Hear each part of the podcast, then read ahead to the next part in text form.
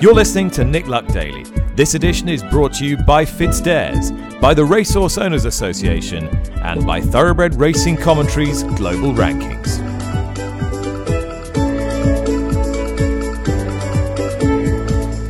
Good morning, welcome to the show. It's Thursday, August the 24th, coming to you once again from the glorious Knavesmire. Just a shaft of sunlight poking through some quite dense cloud as I speak to you at the moment, and largely dry night. And before we get stuck into to yesterday's spectacular racing and that victory for Mostahdaf in the Juddmonte International, we need a, an update on conditions and the dilemma that faced the track executive here as to whether to water or not yesterday as things uh, quickened up. I've been speaking to Anthea Leigh, the clerk here at York. This is what she had to say first thing. Yeah, sure. Morning, Nick.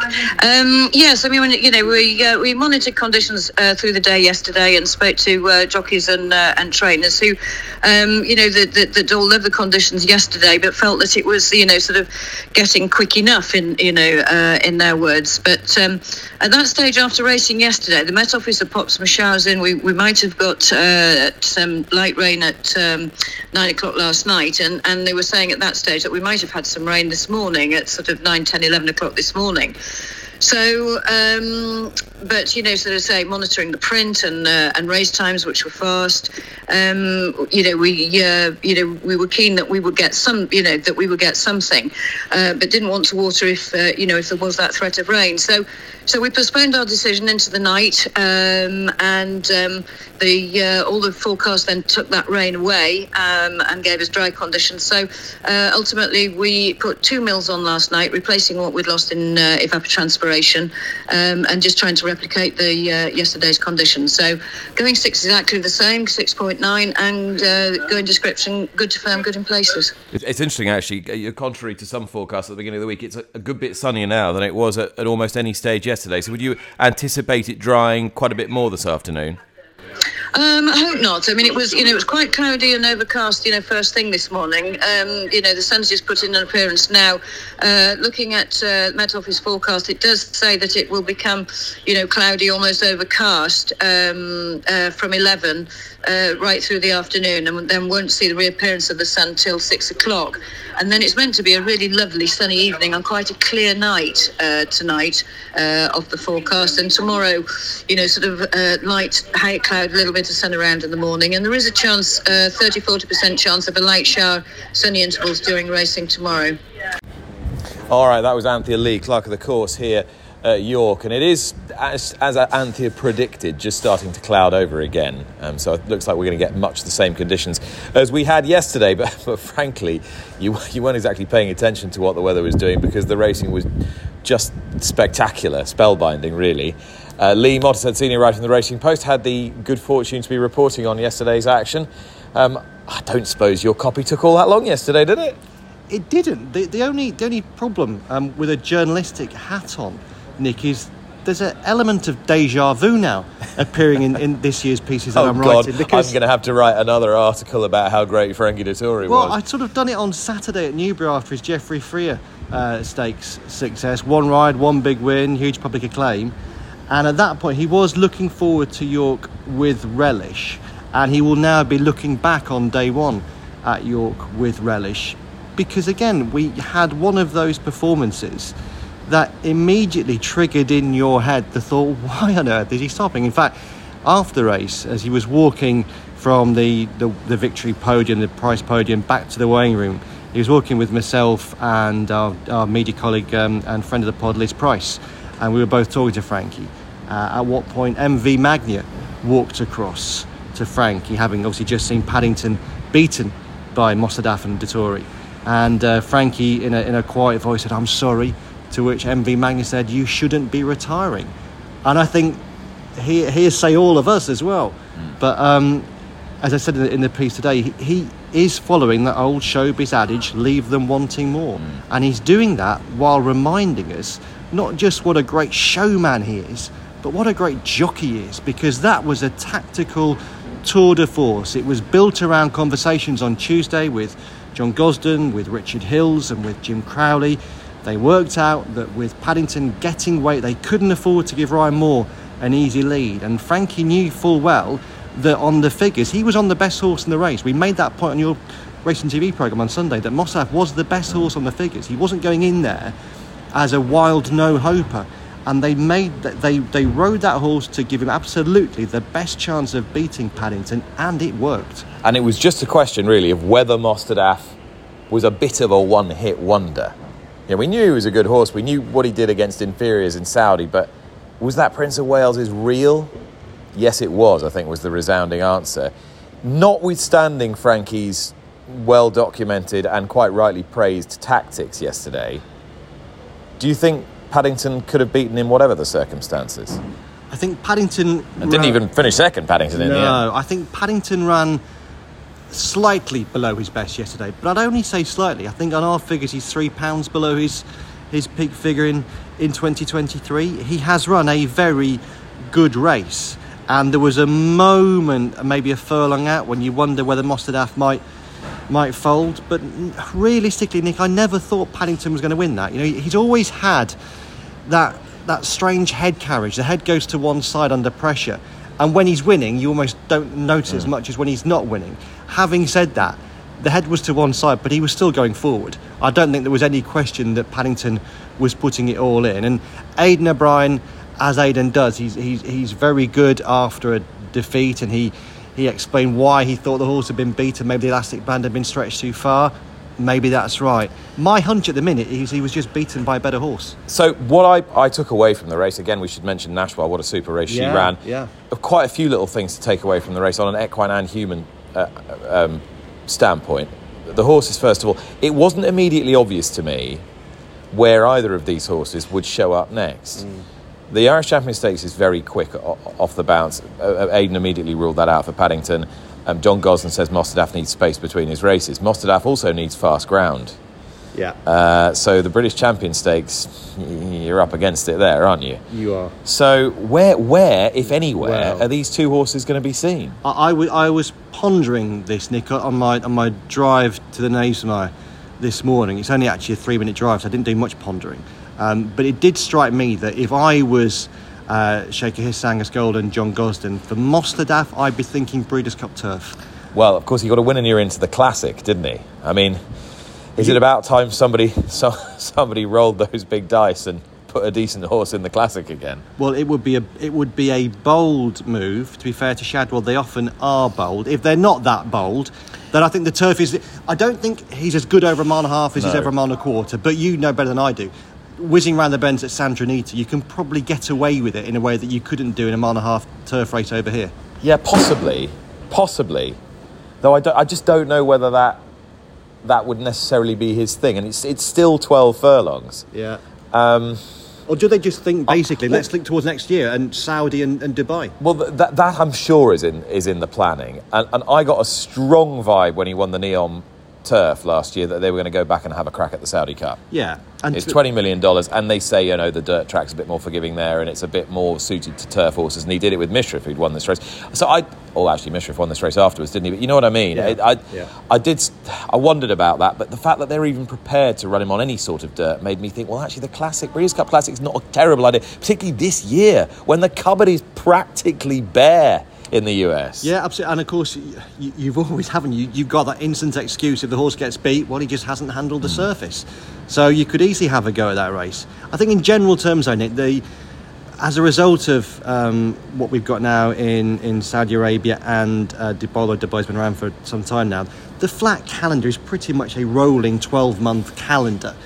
And if you don't have a heavy autumn campaign with a horse you know is going to be staying in training, it's not really a big deal. I mean, we know what happened when Mostahdaf ran in the Prix de l'Arc de Triomphe. You know, he was a 56 to 1 shot who finished 20th of 20 on heavy ground. Um, that tells you what Mostahdaf doesn't want to do. What Mostahdaf, Mos, Mostahdaf does want to do is it's, it's actually it's actually quite a small circle. that's- when when you look it. at what he needs, This there is it. You know, yeah.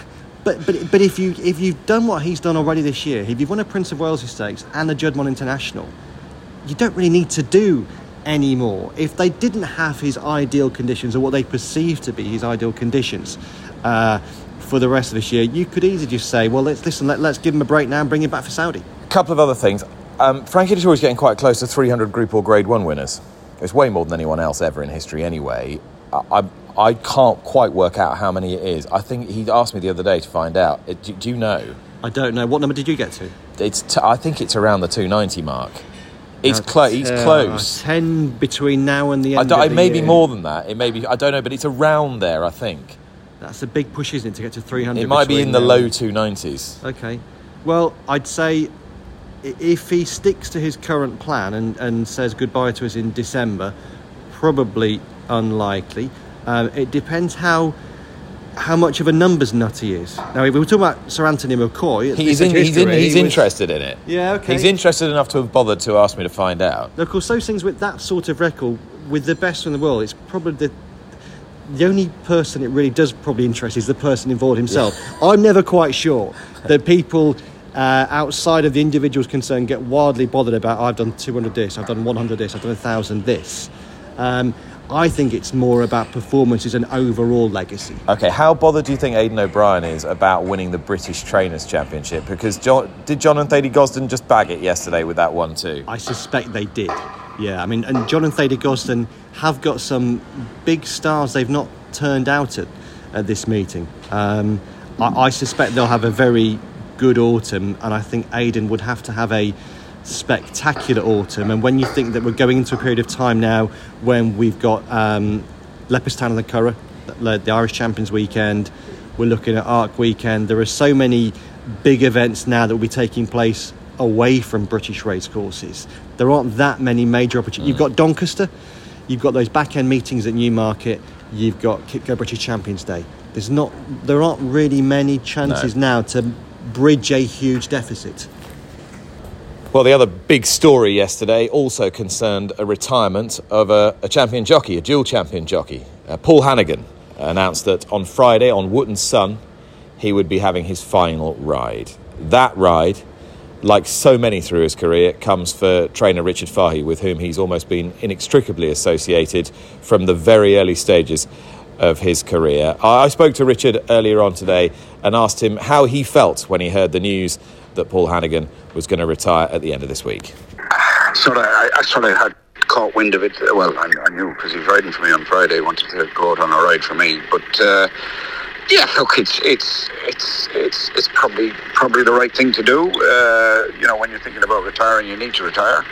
Um, but uh, it'll, it'll be different, you know. You know, when we we've had 17 years together, I think, you know, on and off. I think even longer, you know. Uh, and as you say, I think he rode me nearly a thousand winners. So uh, you can imagine uh, there- there's there's there's a lot of water going under the bridge over them years. But look, I'm just delighted. I, I always feel these professional sports people when when they make that decision and finally finally finally decide to do it, I, I think it's a relief for them, maybe you know. So, uh, but interesting to see how he gets on. I'm sure he'll do well no matter what he does, you know. Richard, how how clearly can you recall the first time you and you and Paul met? How how how you came across him really and, and helped to launch his career? to be honest, he was um, he was sent to me by Malcolm Jefferson. Uh, uh, he went to Malcolm Jefferson's, believe it or not, to be a jump jockey. Uh, and uh, I remember meeting Malcolm on the gallops one day, and he said, "Look, I've got a young kid here that probably needs to be in your yard." Uh, and to be fair to Malcolm, he gave him a, a glowing reference. And Paul was very, very young at the time. And to be fair to Malcolm, he got him spot on. He said, "Look, he's a proper little gentleman." I think, in Malcolm's words, was was an old-fashioned uh, apprentice type type thing, which you know he. Uh, so he came he came to us, and to be fair to me, he was sort of sort of second to Robert Winston was here at the time. I think he was champion apprentice, and and he never moaned, never did anything. Just got got his head down and never missed coming in, and was always neat and tidy. And I always knew that if if I was going to keep keep an apprentice because I'd had a few champions uh, that, that Paul was the one there. You could just tell very early on that he was a, a team player and and and a great way about him, and the owners loved him. You know, so it made it made it very easy to, to, to keep him on as a stable jockey when he when he lost his claim. But probably the making of him was he, he had to wait a year or two while sort of Robert went through his his, his claim there, and then Robert shifted on, and, and then Paul slipped in uh, I wouldn't say into someone else's shoes. He, he, he made the shoes himself, and he slipped in, and we we just got on great for years, you know. Uh, and what do you think made him achieve what he achieved? What were his qualities that, that enabled him to be a, a dual champion jockey to get a job with, with Sheikh Hamdan? He was very hungry, and to be fair, uh, at the time we sort of get photo finishes. He was always on the right side of them, you know. He knew where the winning post was, and uh, you know, in, in in his in his real prime, there, he, he very seldom got beat in a in a tight finish. Uh, and and I think I think knowing where the winning winning line is is huge for jockeys. Uh, I'm not picking on jockeys there, but some of them seem to think it's 100 yards further down the track than it is. But it's it's natural ability to do that. You, all the great jockeys, the Tories, the Ryan Moores, and all them, they they know where the winning post is. And I think Paul's Paul's one of his best attributes was he, he, he knew where the winning post was. You know, Richard, your your eyes are always open in in this game. Nothing much surprises you. Probably relatively little fazes you. But how how much did it upset you to see Paul really struggling with that with that injury late on in his career? I, I knew he was in trouble. Um, if, if, if if that makes sense, because I'd known him for so long.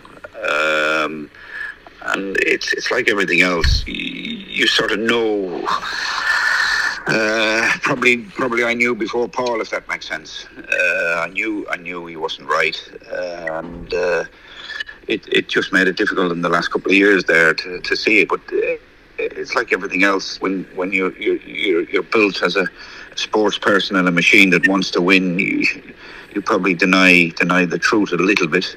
But look, I'm just delighted for him now. You know, I'm delighted that he's coming out in one piece, and he's had a fantastic career now. You know, he's ridden an awful lot of winners, and uh, in in a sport that's very very tough. There's not many get to do what Paul Hanagan's done. So uh, I'd say you could count them in two hands now. Jockeys that have done what he's done. You know. Is there a, a, a, particular day that stands out as being being a, a, very special one for, for both of you? Not I mean not necessarily the highest profile winner, but but one that one that you'll you'll take with you. so many, if that makes sense. And as, as, a trainer, you never really get a chance to ponder on it. And funny enough, somebody asked me the same question yesterday. And uh, I would, it's probably a high profile winner, but I think the the first time I sort of felt I'd achieved something as a trainer was probably when Wootton Bassett won the, the Lagardère at, uh, at Longchamp. You know, I, I, I remember going home that day thinking, God, I, I, I, I did something good today. And uh, I know Paul was chuffed with that winner, and it, it, it, was a good day. It was the first time I felt I was a trainer. So uh, I would have to say Wootton Bassett winning the Lagardère at, uh, at Longchamp. Richard, thanks for talking to me. You're a gentleman. Thanks. Richard Fahey there with a, a, tribute to the riding skills of Paul Hanagan, who, as he said, had ridden him over a thousand winners, which is a remarkable partnership. And they, as I said to, to Richard in the interview, Lee Mottershead, there was a, a period of time when the pair of them were, if not unbeatable here, at least had a pretty tight stranglehold on the place. Yeah, that's right. They they had one of the uh, longest and most enduring relationships in flat racing, one that yield, yielded an enormous amount of uh, success, Nick, including out on the racecourse that we're looking out across now, the Knavesmire. Um, now, we, we, we, know that that relationship hasn't been as strong in, in the last couple of years. Paul's only had two rides for Richard Fahey this year. Um, but I think it's a lovely thing that he will be signing off on a horse trained by his long time ally, a horse who has a, a big chance of winning as well. I think there's clearly uh, sadness that Paul is, is retiring, and sadness that he's retiring partly because his body is telling him to retire. Mm. He's, he's experiencing a lot of pain. But equally, you look back to what happened in February 2020. I was just looking out here, Nick, across a piece I did with Paul in 2021 after he won the Norfolk Stakes. At that point, he reflected on what happened at Newcastle in 2020 when he feared for some time that he could have been paralysed by a fall. Um, he spoke about how one of the first things that came into his head was Freddie Tylicki. Um, and he said to me, and we talked about the fall, it was a bad one. I fractured my T3, T4, and T6. My T6 vertebra was probably crushed altogether. Now, to have gone through that and to have salvaged any sort of future career is remarkable in itself. I can absolutely see why now he's deciding the time is right to stop. And although he is stopping sooner than he might otherwise have wished, he can look back on a career in which he established himself not just as a dual champion jockey, but as one of the most respected and admired and liked members of the weighing room. He's a decent guy, and perhaps more than anything, that's something we should remember. Well, yesterday's uh, Tattersalls Acomb Stakes was won by uh, Indian Run, who is trained by Eve Johnson Houghton and runs in the silver and gold colours of the of the Bronte collection. Uh, a group uh, of uh, local luminaries, you might put it, um, compiled by Steve Parkin from Clipper Logistics, very prominent owner with a whole stack of runners this week at his beloved York.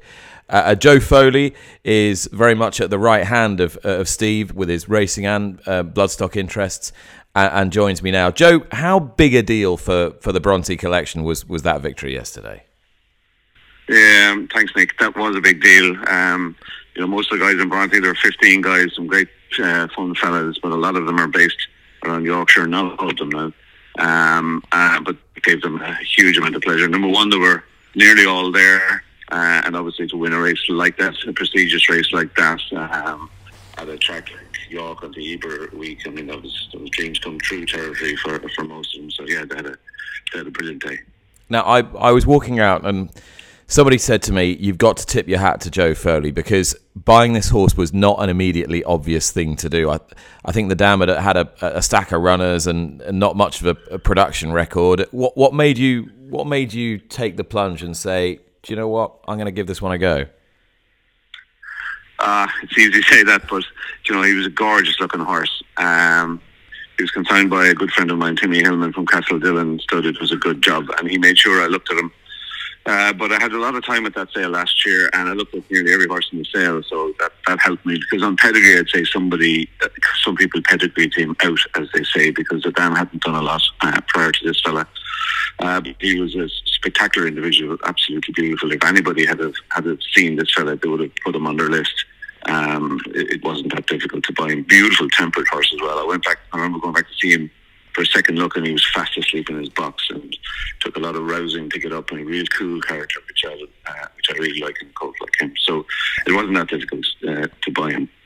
And he, he won yesterday quite impressively. He's another graduate from from this Somerville sale. I described the Tattersall Somerville sale as a, as a bit of a cult sale, but I'm not. I'm not sure how much longer you'll be able to get get horses so so reasonably priced because everyone's cottoning, cottoning onto it now. Ah, yeah, it's a good sale. You know, some vendors put their nice horses in it as they do with the Doncaster sale as well. But the Somerville sale has grown up very quickly for Tattersalls and fair play to them that put it in a good uh, slot in the in the calendar. Uh, there were some very nice horses there last year. I think we bought five. We bought Golden Trick from that sale as well. That that kindly won the Ballyhanes for me in Naas. Uh, so so that was good as well. So we've had great luck from it last year. Golden Trick, incidentally, goes to try and win the actual Somerville race in Newmarket next Saturday. So uh, you know, good prize money in that race as well. So yeah, delighted to have uh, been at the Somerville. There's some nice years last year, and you know, I'm thrilled to have gotten uh, at least two nice horses out of it. So we'll surely be going back uh, next September. Yeah, Golden Trick runs in those in those Bronte colours for uh, Hugo Palmer and Andrea Atzeni. Andrea, who's who's riding at, at, the top of his game as he is about to exit for Hong Kong. I, I, was talking to Eve Johnson Houghton quite a bit yesterday about about Indian Run and about the Dewhurst and about whether it, it might just fit perfectly. And she she really believes it, it could. What, what's your feeling about how he's going to stack up in a race like that? Uh, she's loved him before he ran. Um, you know, we liked him all the way through. A pre-trainer liked him plenty. Uh, Adam Kirby actually helped uh, pre-train him before he went to Eve, and uh, Adam's a very shrewd judge, so he liked him. So we, we had a sort of spotlight on him before he got him, and she immediately liked him and stepped on forward. He was a wonderful trainer. It's our first year uh, with horses with, with Eve. We've got uh, two coasts with her.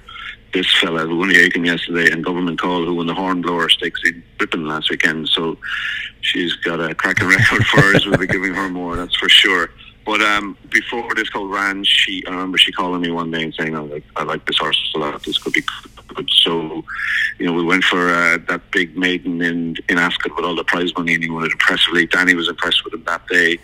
So, you know, the Acomb was our next spot for him, stepping up in trip and grade. Uh, we thought that was a perfect spot for him.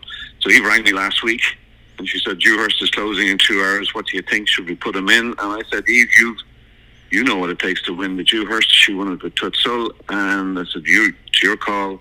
We'd be happy to put him in, and if he won the Acomb impressively next week, we'd be very disappointed if he wasn't in the Dewhurst. So we went, let's go. So uh, we're delighted we have him in there. Danny said yesterday we'd like to give him a bit of time. He's he's still backward. He's a little unfurnished. He's a tallish horse, so we just don't want to rush him back. We were thinking of the Champagne in Doncaster, but I think we'd like to give him a little time. I know the Dewhurst is stepping up to superstar championship territory, but you know, as Eve said this morning, we've taken a lunge forward every time with this colt.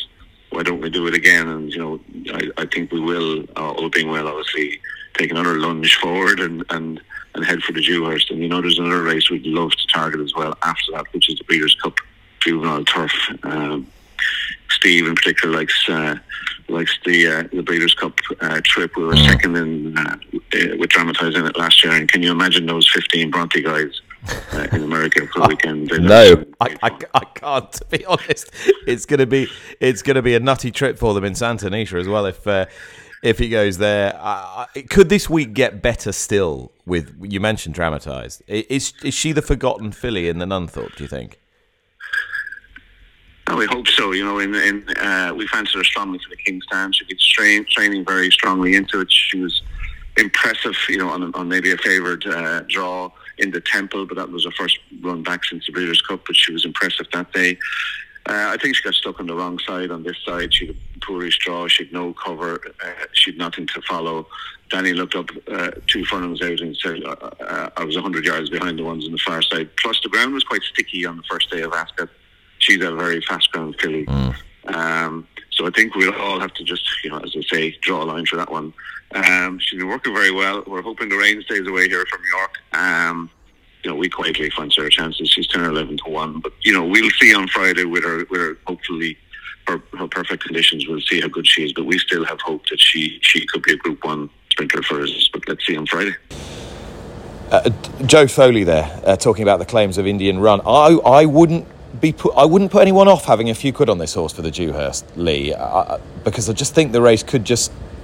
I- I'm, I'm not I'm not absolutely convinced we'll see we'll see the very best Ballydoyle juvenile necessarily in the race. No, I don't think we'll see City of Troy. I think we'll see um, his friend Henry, but I don't Yeah. think we'll see City of Troy. And he was a good winner yesterday. I mean, goodness me, I, I can't recall many um, uh, juveniles who've gone into a group race um, with as as much. Uh, brouhaha about them as the as the favourite, whose whose name briefly escapes me. The- uh, no, the um, the the Wathnan. Ballymount Boy. Yes, um, I mean, his trainer was so bullish and enthusiastic about him. And I think Yeah. he's run his race.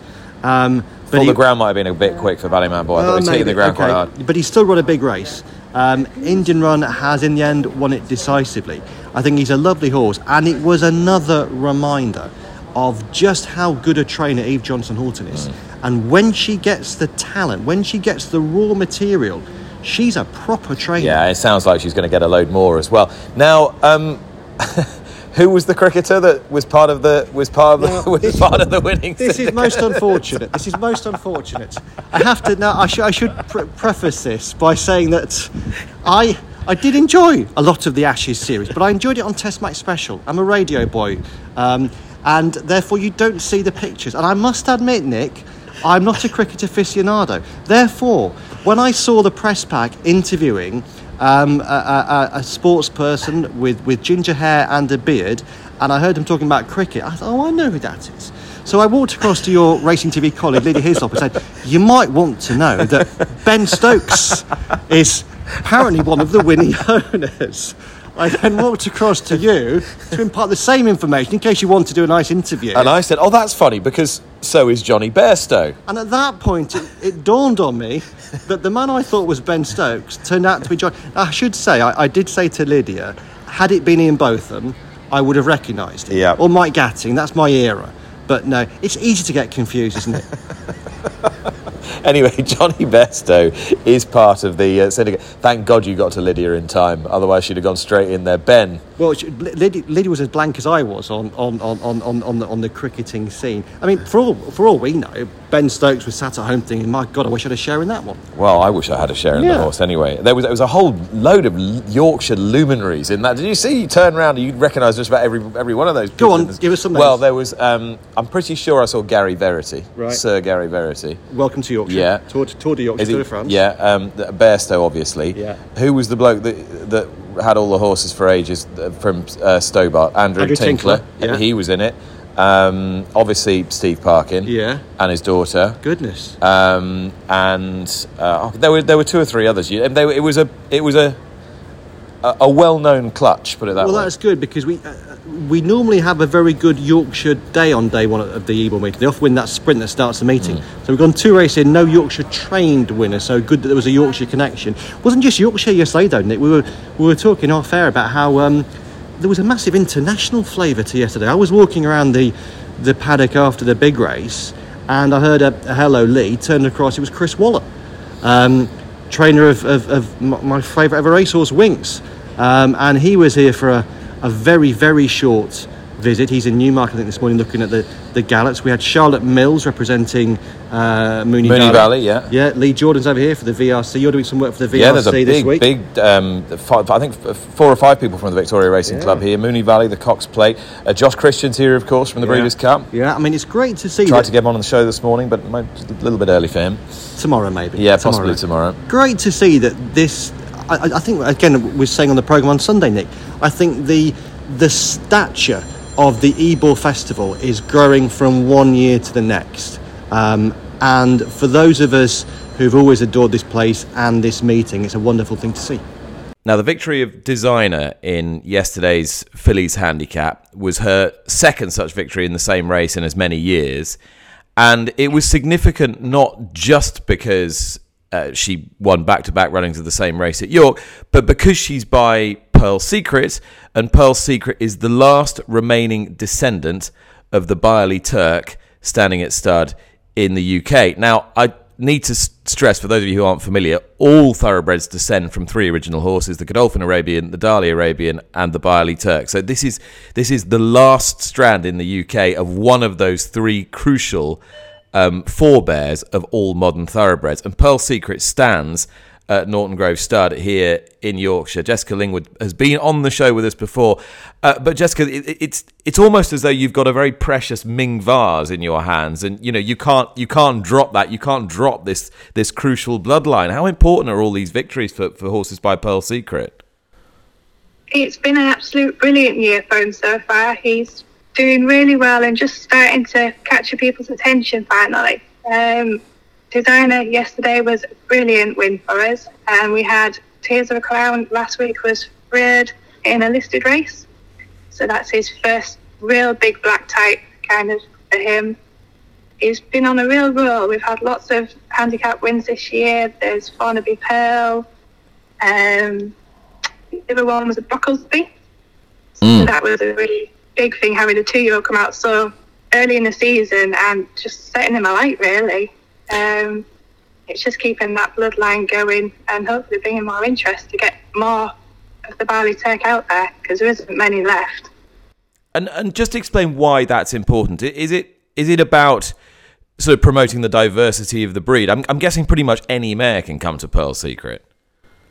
Yeah, pretty much. Um, he's got no Danehill line in him. Um, so, yeah, he's an open canvas to anything that really wants to come. If they want an outright sprinter, he's your horse. He is, is fast over five furlongs and proves he can breed the winners of speed and a bit of distance. And Jessica, Susie Pritchard Jones is absolutely passionate about uh, the Byerley Turk, so much so that she's written a book uh, about the uh, descendants of the horse. And I know is is trying to put together some syndicates and proceeds of which are going to go to, to good causes and uh, cancer trials. If she can get it all together in the next in the next few weeks, I know she's enlisted the help of Sam Hoskins with that. I mean, how much did you know about you know the, the importance of, of keeping this this bloodline going when you when you acquired the horse? Um, to be honest, we didn't have a great deal of information about the Turk lines. Um, Susie came along to us and probably opened up our eyes more because she came and see, saw him two years ago, I think it was now. Um, and she left us one of the books, so we read really into her book and started doing more research after that. And we've been helping her along with the page that she's just set up on Facebook for the conservation. So Well- we're trying to work hand in hand with her on that behalf.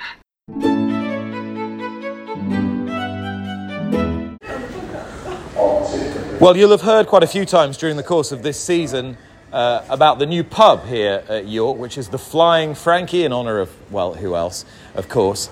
Uh, and it is just in on your right hand side as you walk down towards the paddock area behind the grandstand. And it is uh, uh, operated by Theakstons. Simon Theakston is fifth generation uh, Supremo of the famous uh, brewery. And I, you've got a whole range of your, your beautiful beers for me to taste at this unearthly hour of the morning. Now, he normally brings me champagne, Neil Phillips, Simon, so this is, this is new for me uh, this early. The only time I normally see people having a pint at this time is in sort of Stansted Airport or something. Well, welcome to the real world, Nick. This is where, this is, well, this is where, where it really matters, people drinking beer at this time of day.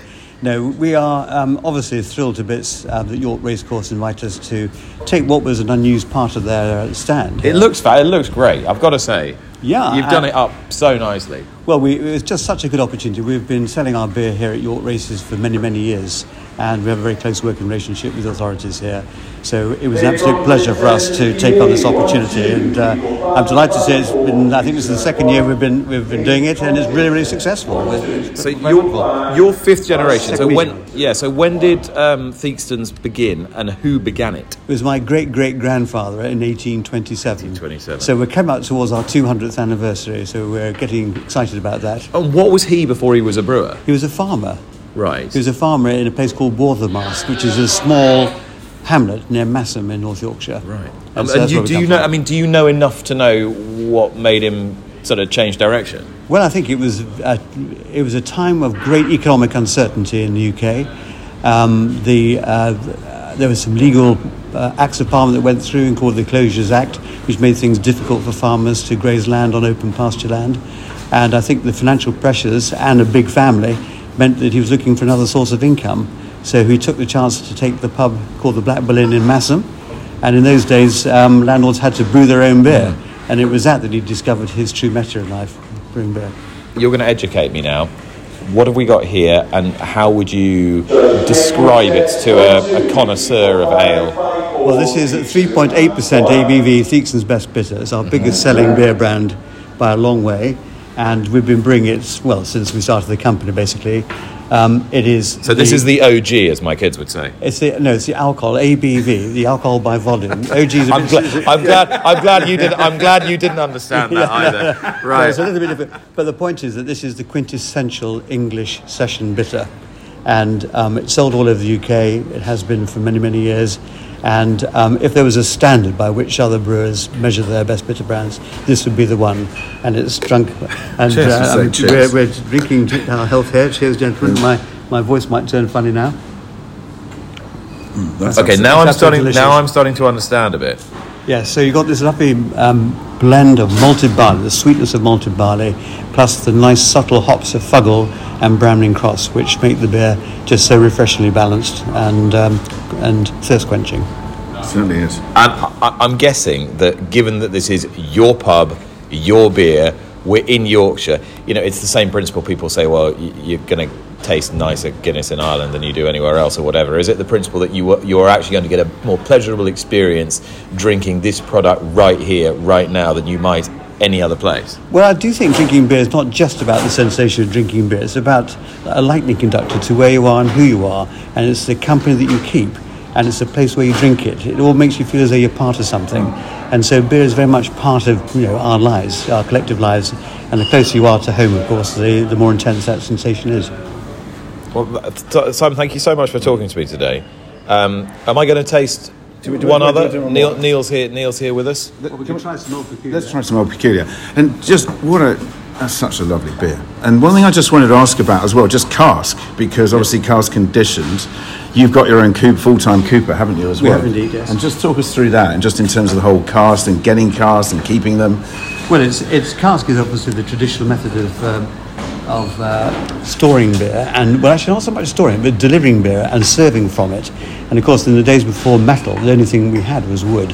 So it's a tremendous skill to take oak cask, well, take oak, and um, from planks of wood or from trees basically, and make them into casks. And so our cooper, Ewan Finlay, has the skill to actually take trees of oak and convert them into casks. Uh, and the thing about casks is that they are uh, constantly used to deliver beer from the brewery to the pubs um, and returned on a weekly basis. Um, because of secondary fermentation in beer is it's real ale, it has to take up to 20 pounds per square inches of pressure.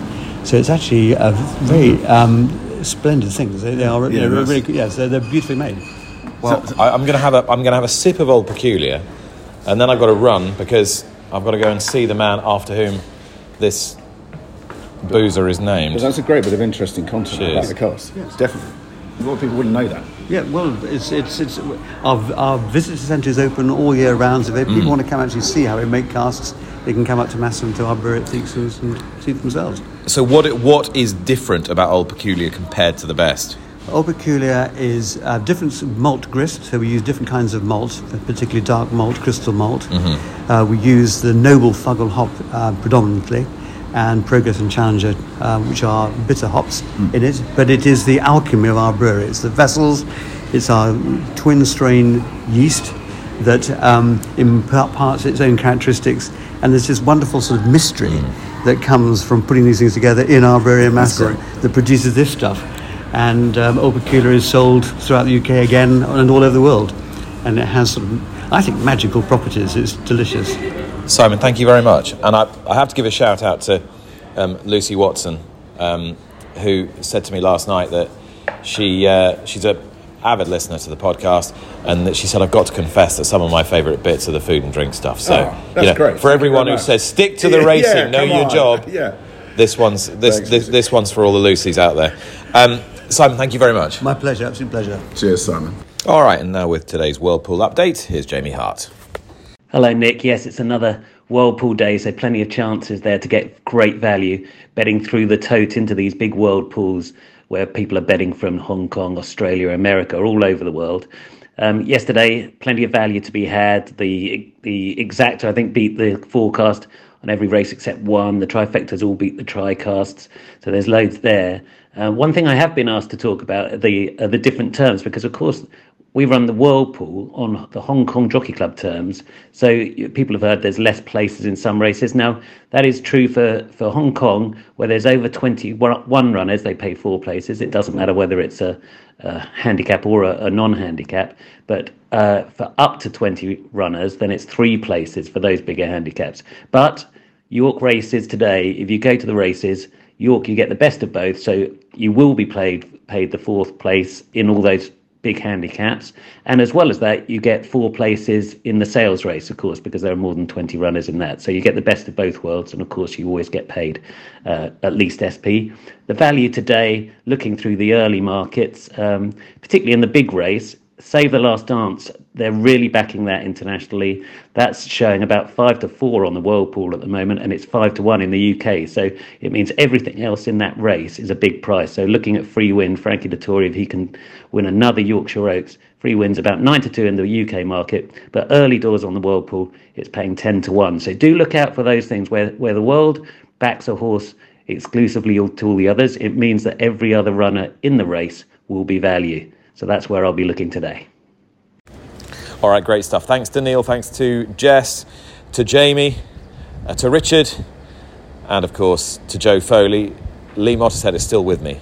And Lee, it is your time now to try and emulate Jane Mangan, who selected continuous for our pod listeners Oh, yesterday. no, Went no, off no. a whopping price as He well. did go off a big price. Yeah. They went off a big price as well. at all. Yeah, b- bizarre. Um, I, Nick, I'm going to be ambitious and going the three o'clock. The Clipper like one there. Well, the one I like is down towards the bottom of the weights. Number 19, Master Richard, trained by Duffield, ridden by Sheen Murphy, uh, goes well at uh, York. Couple of wins. He's got a decent draw Oh, oh, on. there's a needle match here, isn't there? go on, go on, go on. Well, am I not right in thinking that Master Richard Yeah. was awarded a race at this festival last year Yeah.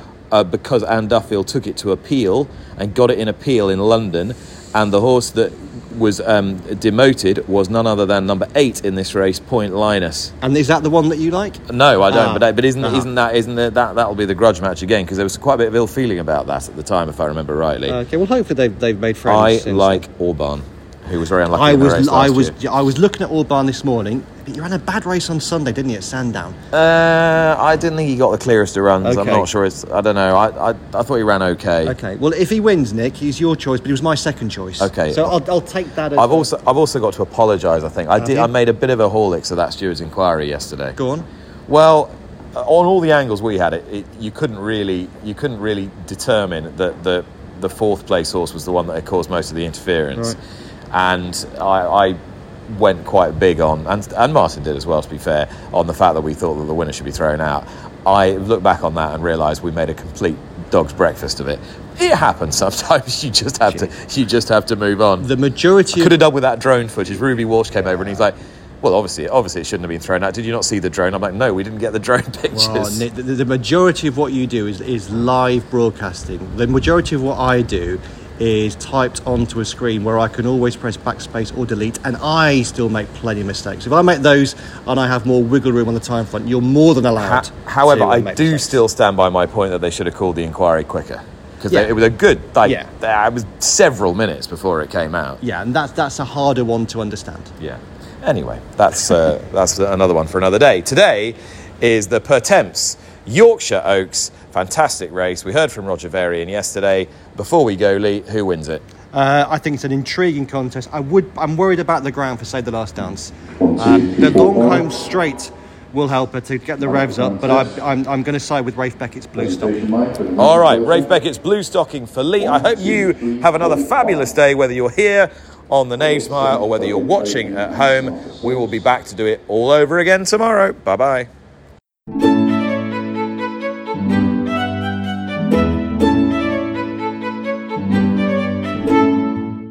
You've been listening to Nick Luck Daily, brought to you in association with FitzDares, the Racehorse Owners Association, and Thoroughbred Racing Commentary.